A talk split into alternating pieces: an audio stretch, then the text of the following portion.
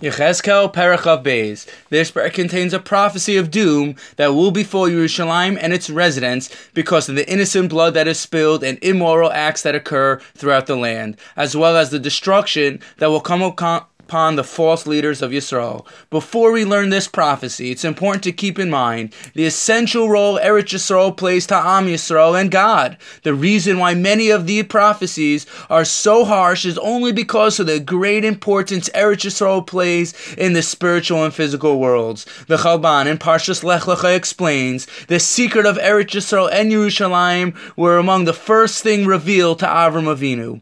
Avram knew and understood well due to the great great spiritual and universal significance, Yerushalayim will be very difficult to conquer. Therefore, the Gemara in Baba Basra, Kuf Amud Aleph says, Avram walked up and down the length of Eretz Yisrael, making it easier to conquer. Essentially, Avram was trying to make tikkunim, rectifications on the land, because he knew how difficult it would be to conquer due to its spiritual ramifications. The Chalban continues, the Gemara in Brachos Nun Ches, the heavenly kingdom mirrors the earthly kingdom we can sense the great Kedusha of Eretz Yisrael. When a single house is built on a settlement, it draws the attentions of the leader of the world, as if they have nothing better to do and take care of. This is because the entire spiritual rectification of this world uniting with the divine presence depends on Am Yisrael back in their land, Eretz Yisrael. All the impeding negative forces in the upper worlds try to shut it down. Thank you, Hashem, that after 2,000 years of exile,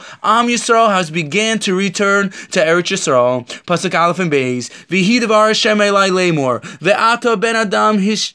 Hatishbois es tishbois es ha'ir hadamin ve'odata es kol tovoseha. God's word came to me, and you mortal will judge. You will judge the bloody city. The Malbim explains the previous prophecy ended with how Hashem is going to destroy Ammon. One would think, isn't Yisrael considered tzaddikim next to the nation of Ammon? Therefore, Hashem now relates, Yisrael is also deserving of destruction because of all the blood which is all the bloodshed, which is considered worse than idol idol worship.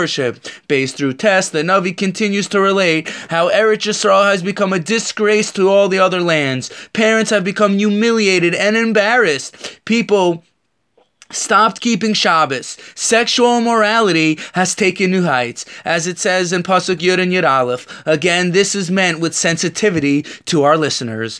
Ervas av gilabach, timas anide inu b'cha, v'ishes kalaso bezima, v'ishes achuso ba, avi v'inobach. They committed sexual offenses against the father within you. They raped women in their impurity among you. One man performed abominations with his friend's wife, another defiled defiled his daughter in law in his lust. Another raped his sister, his father's daughter, within you. Pasuk Yud Beis through Tes Zayin continues to relate the immorality that took place and the destruction that God will bring. Yud Zayin through Chaf Beis, the Navi relates how the residents of Yerushalayim are considered worthless. They are like silver, copper, iron, and lead. They will all be brought to a central location to be burned and melted down together. Chaf Gimel through Lamed, the Navi relates how the leadership of the nation has become corrupt and filled with false leaders who seek wealth, honor, and desire, and how God will destroy them as it says in Pasuk Lamed Aleph, which is the end of the perek,